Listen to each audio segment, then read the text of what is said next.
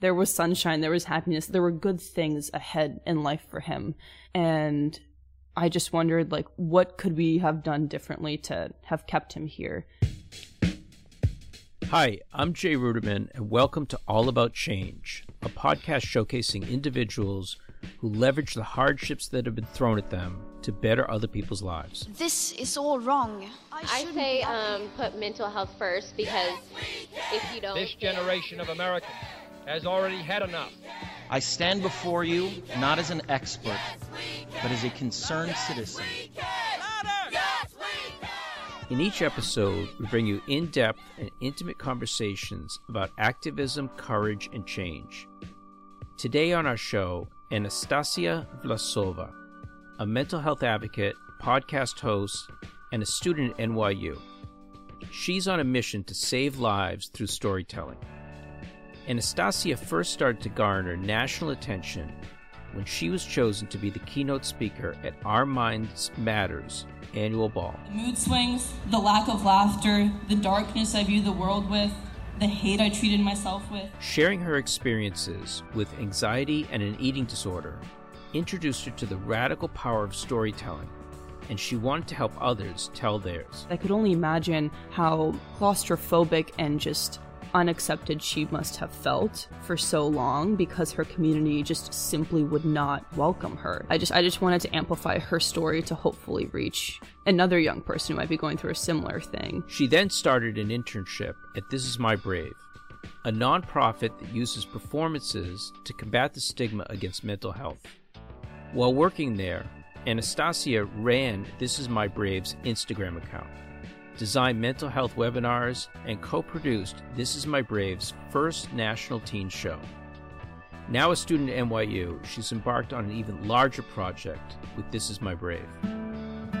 Hi, I'm Anastasia Vlasova. I'm 19 and a freshman in college. And this is Our Turn to Talk this is a podcast where we have real conversations with young people, like me, about mental health. Our Turn to Talk is a film, podcast, and impact project created by teens for teens.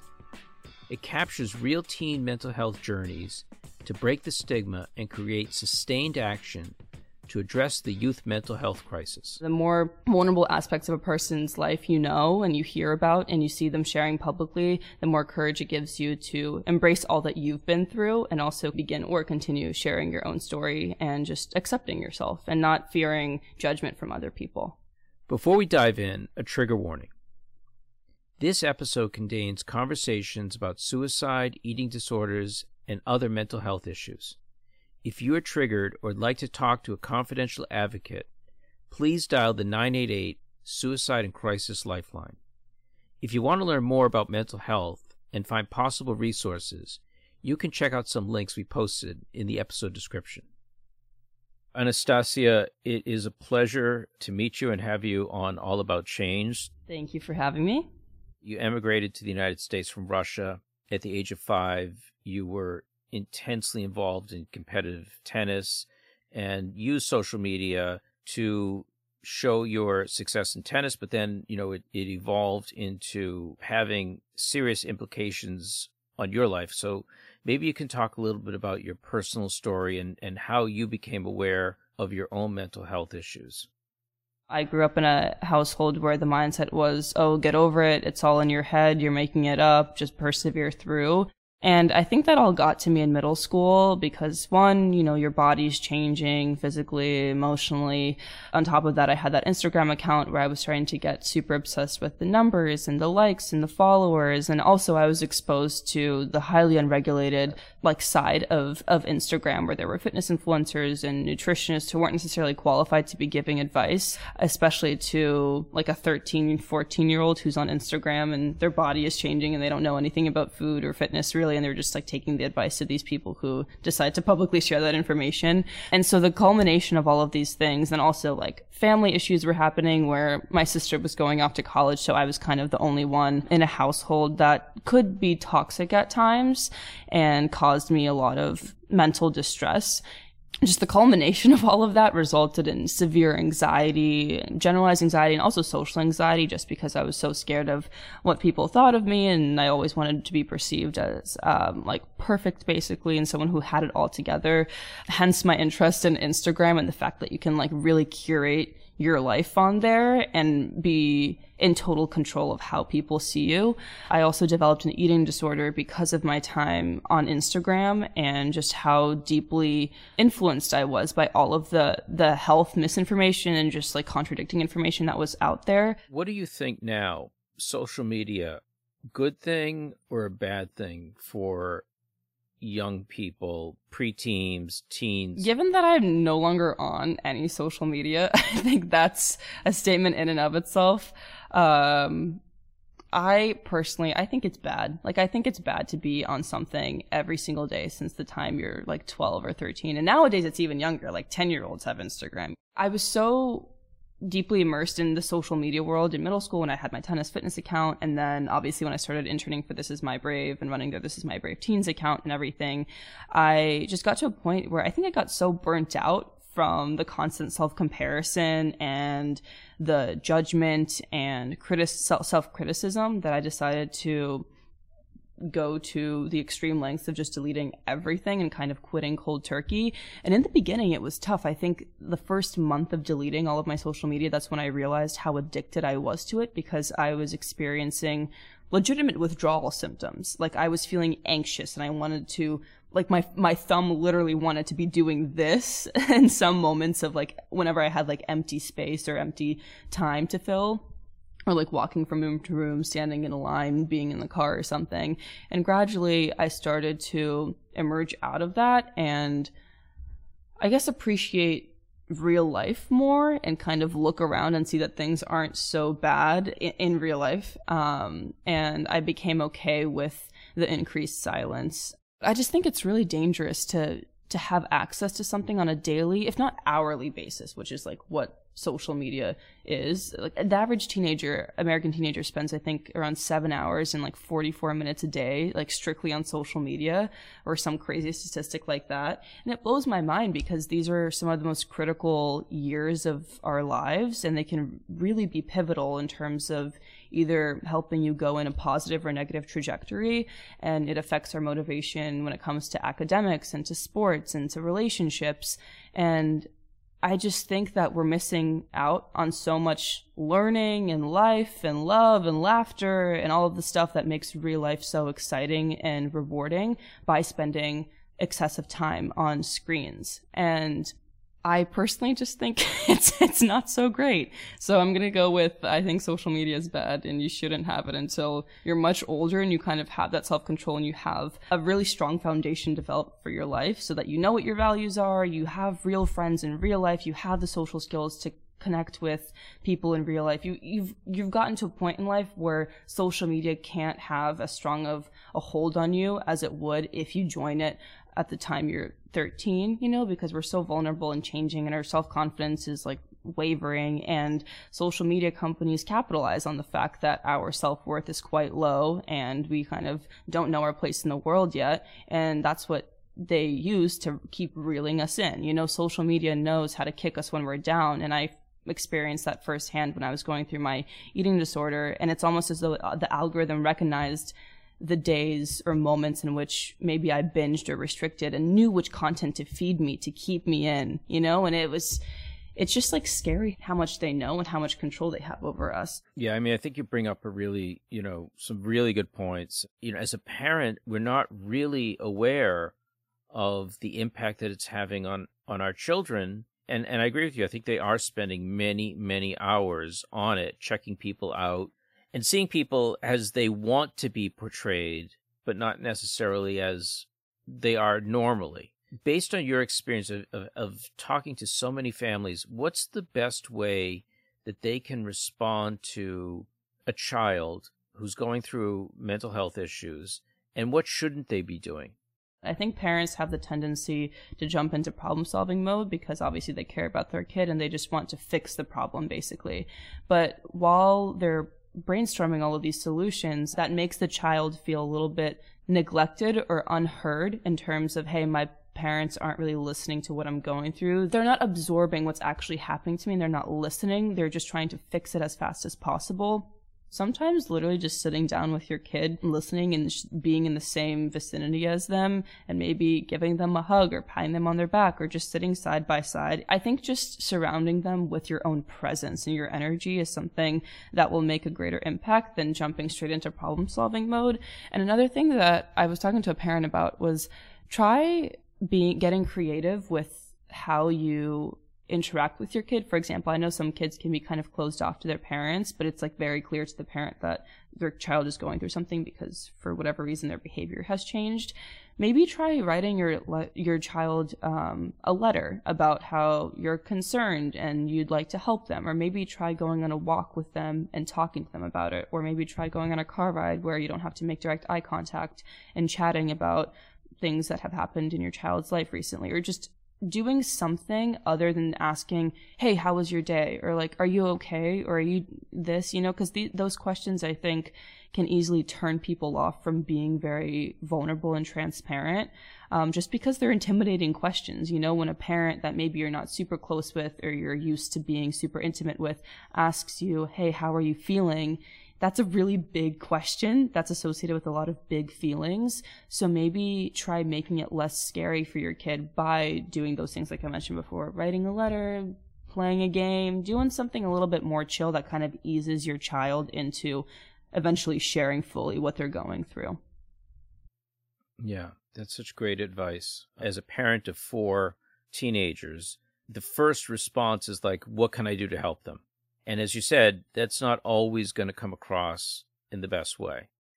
How were you able to, to deal with, with the issues that you were facing? What was the most effective um, technique that you used to get yourself into a better space? Probably therapy, because I think for so long, because I'd kept so many of my emotions suppressed and I had this thing with perfectionism and not wanting other people to perceive me negatively, I really only shared my quote unquote problems with immediate family members like my mom and my sister and my closest friends and even with them i didn't really talk about it that much. So i think it was super healthy for me to finally seek professional help and someone outside of my social circle you know who could provide me a different perspective and look at what i was going through in an unbiased way.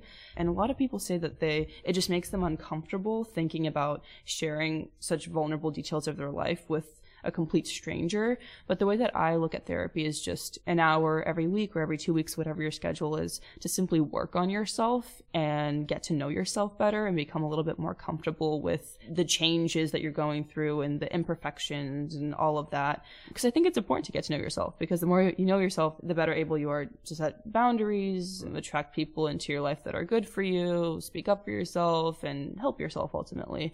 And I think also getting off of social media. I mean, oh my God, did my anxiety reduce or decrease when I got off of social media? I was just able to focus on myself with social media because we're on it constantly. We're so used to instant gratification and just things that come quickly to us. We don't have that grit that it takes to implement activities that will be that will result in like long-term satisfaction. So i think getting off of social media and teaching myself how to invest in the long term really helped with my mental health. That's such an important insight and i think it's something that you know so many people really don't understand at this point.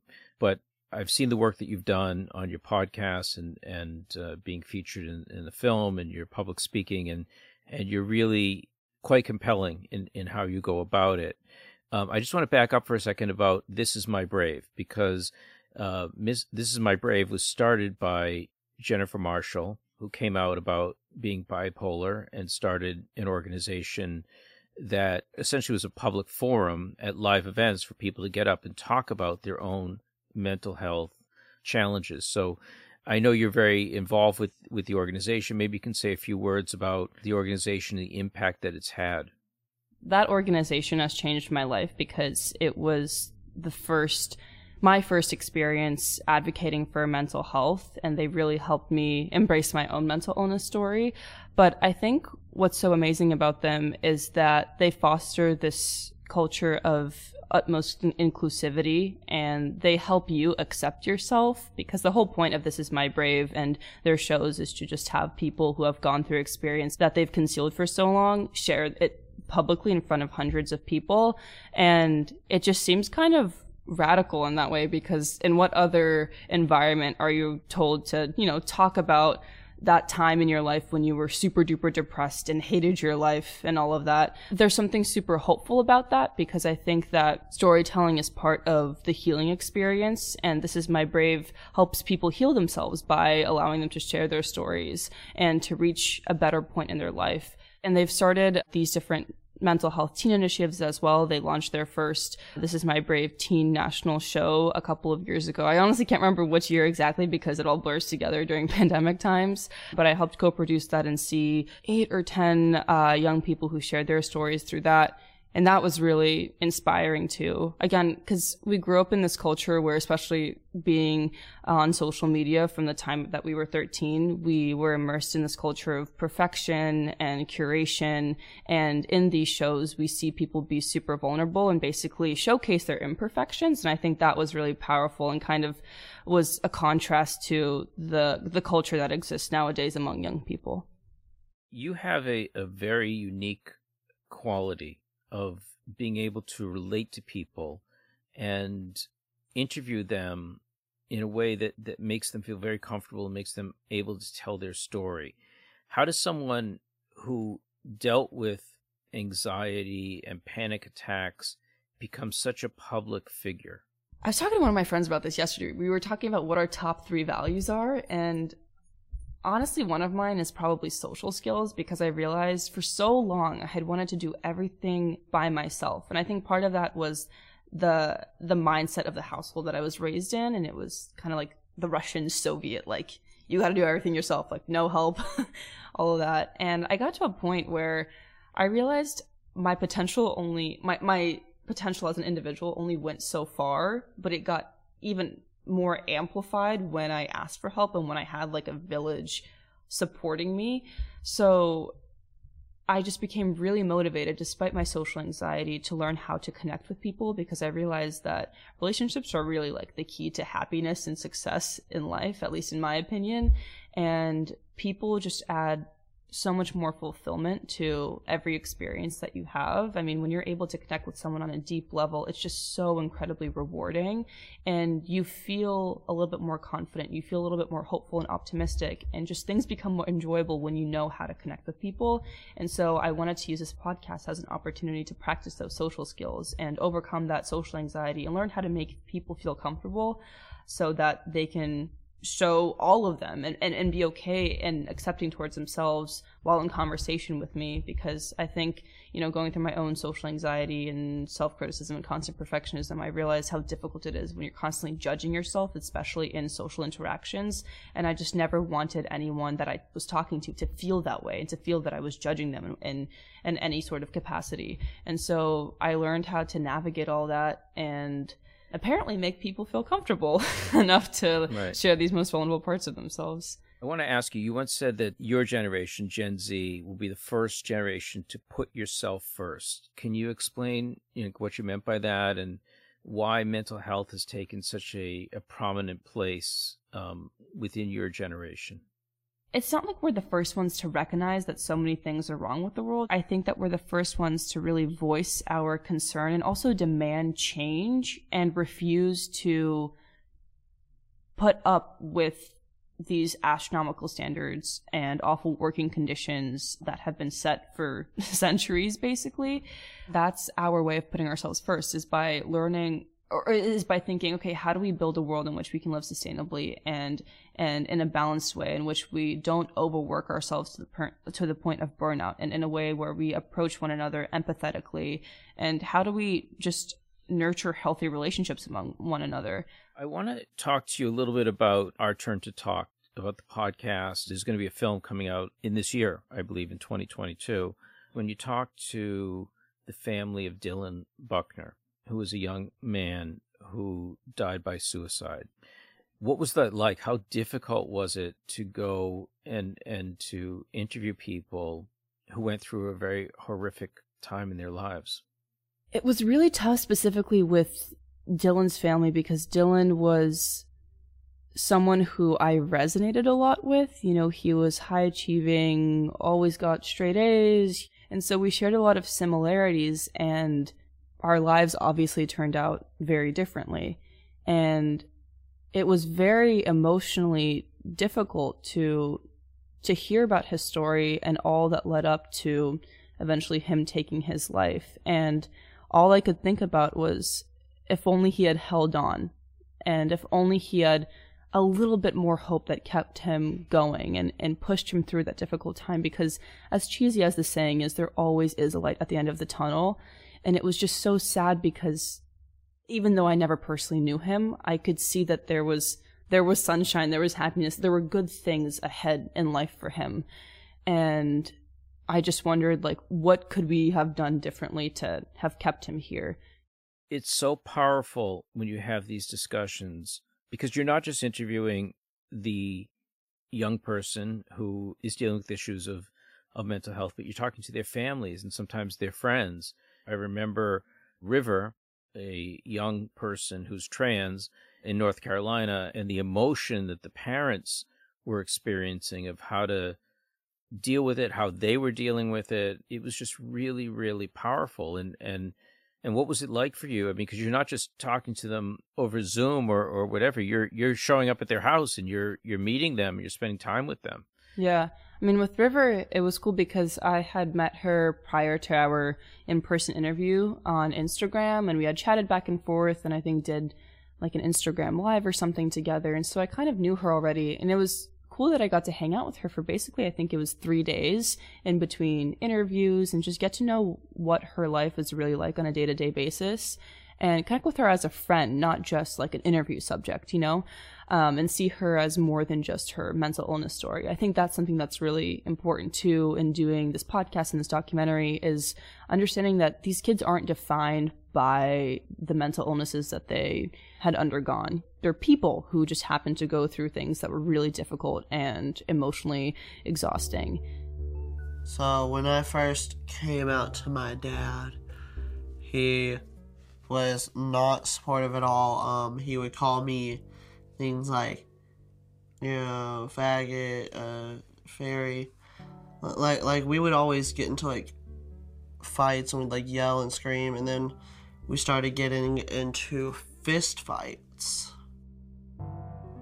And I remember the cops ended up being called twice. You know, we were always fighting, um, always arguing. And it just didn't end the greatest. She grew up in this conservative town in North Carolina, which was very unaccepting of her situation as a young trans person. I mean, I think it was very eye opening and it just made me a lot more aware of the different circumstances in which people are raised and how the just the physical environment impacts the way a person becomes. I think it made me reflect on my own privilege of having grown up in a rather liberal town in a really nice part of Northern Virginia, DC area and having access to schools with people that were a lot more inclusive than perhaps the ones in in her school situation. And it just made me aware that even though we were all in the same country even on the same coast within like in living in bordering states the circumstances are just so different. And it made me want to to continue doing this advocacy work to hopefully spread our message of inclusivity and acceptance and vulnerability nationwide so that more more kids could hear stories that would give them hope because I could only imagine how claustrophobic and just unaccepted she must have felt for so long because her community just simply would not welcome her and just how isolating that is. I just wanted to amplify her story to hopefully reach another young person who might be going through a similar thing and be inspired and and given some optimism given that her story ended in in success and eventually finding her footing and embracing her identity. Right. And I should note that you speak to people from very diverse backgrounds. Like the other one that I struck that struck me is when you spoke with young elder in in in Baltimore, and and the trauma that her community has gone through, And again, you showed up in Baltimore in her neighborhood and you spoke to her, and you spoke to people around her.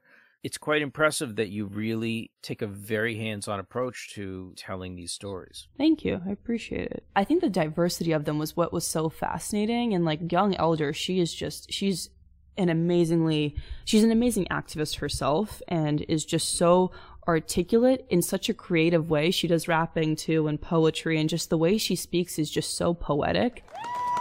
I'm extremely excited and extremely honored to be here, but this act is long overdue. Trauma has been an issue in our city for years. See, there's a lot of love in Baltimore City, but with all of the trauma, it makes it really, really hard to find the love.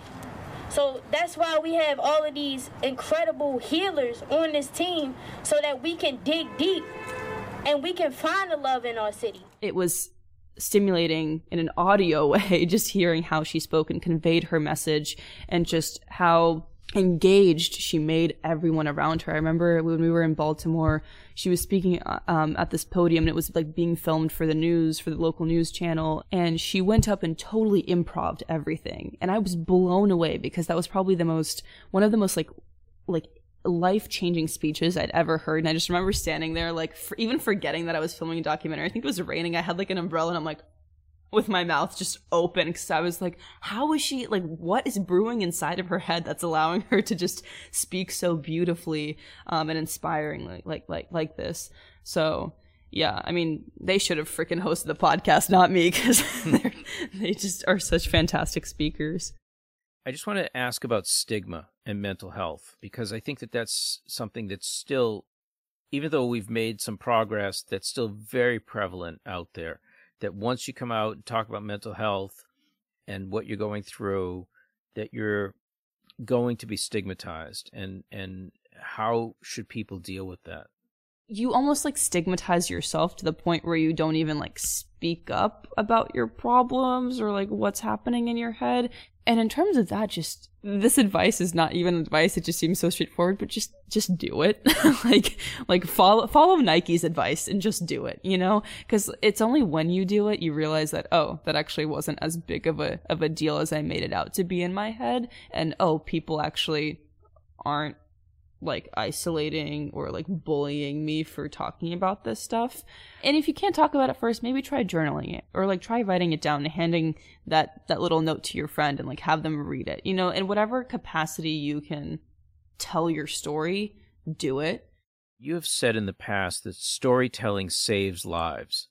Can you tell us why it's so important for people to share their stories of mental health? One of the reasons why I got involved with This Is My Brave in the very beginning was because their whole mission was to storytell, specifically storytell in terms of mental illness experiences. And I thought that this was very effective in helping people heal because hearing other people be so vulnerable and so open about the things that they have kept suppressed and hidden for so long because of shame or whatever, I think it gives you the courage to share your own story and that'll inspire someone in the audience to also story tell about their life experiences. And it just creates this wave of transparency and utmost vulnerability. And I really think the world needs more of that. The more vulnerable aspects of a person's life you know and you hear about and you see them sharing publicly, the more courage it gives you to embrace all that you've been through and also begin or continue sharing your own story and just accepting yourself and not fearing judgment from other people. Anastasia, that's such great advice. It's been a pleasure speaking with you on All About Change, and I wish you to go from strength to strength. And I'm sure you'll have much success in your life. So thank you so much. Thank you for having me on. This was awesome.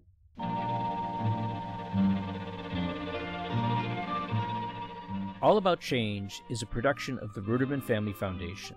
The show is produced by Yochai Maital, Jackie Schwartz, Matt Littman, and me, John Zulu. As always, be sure to come back in two weeks for another inspiring story.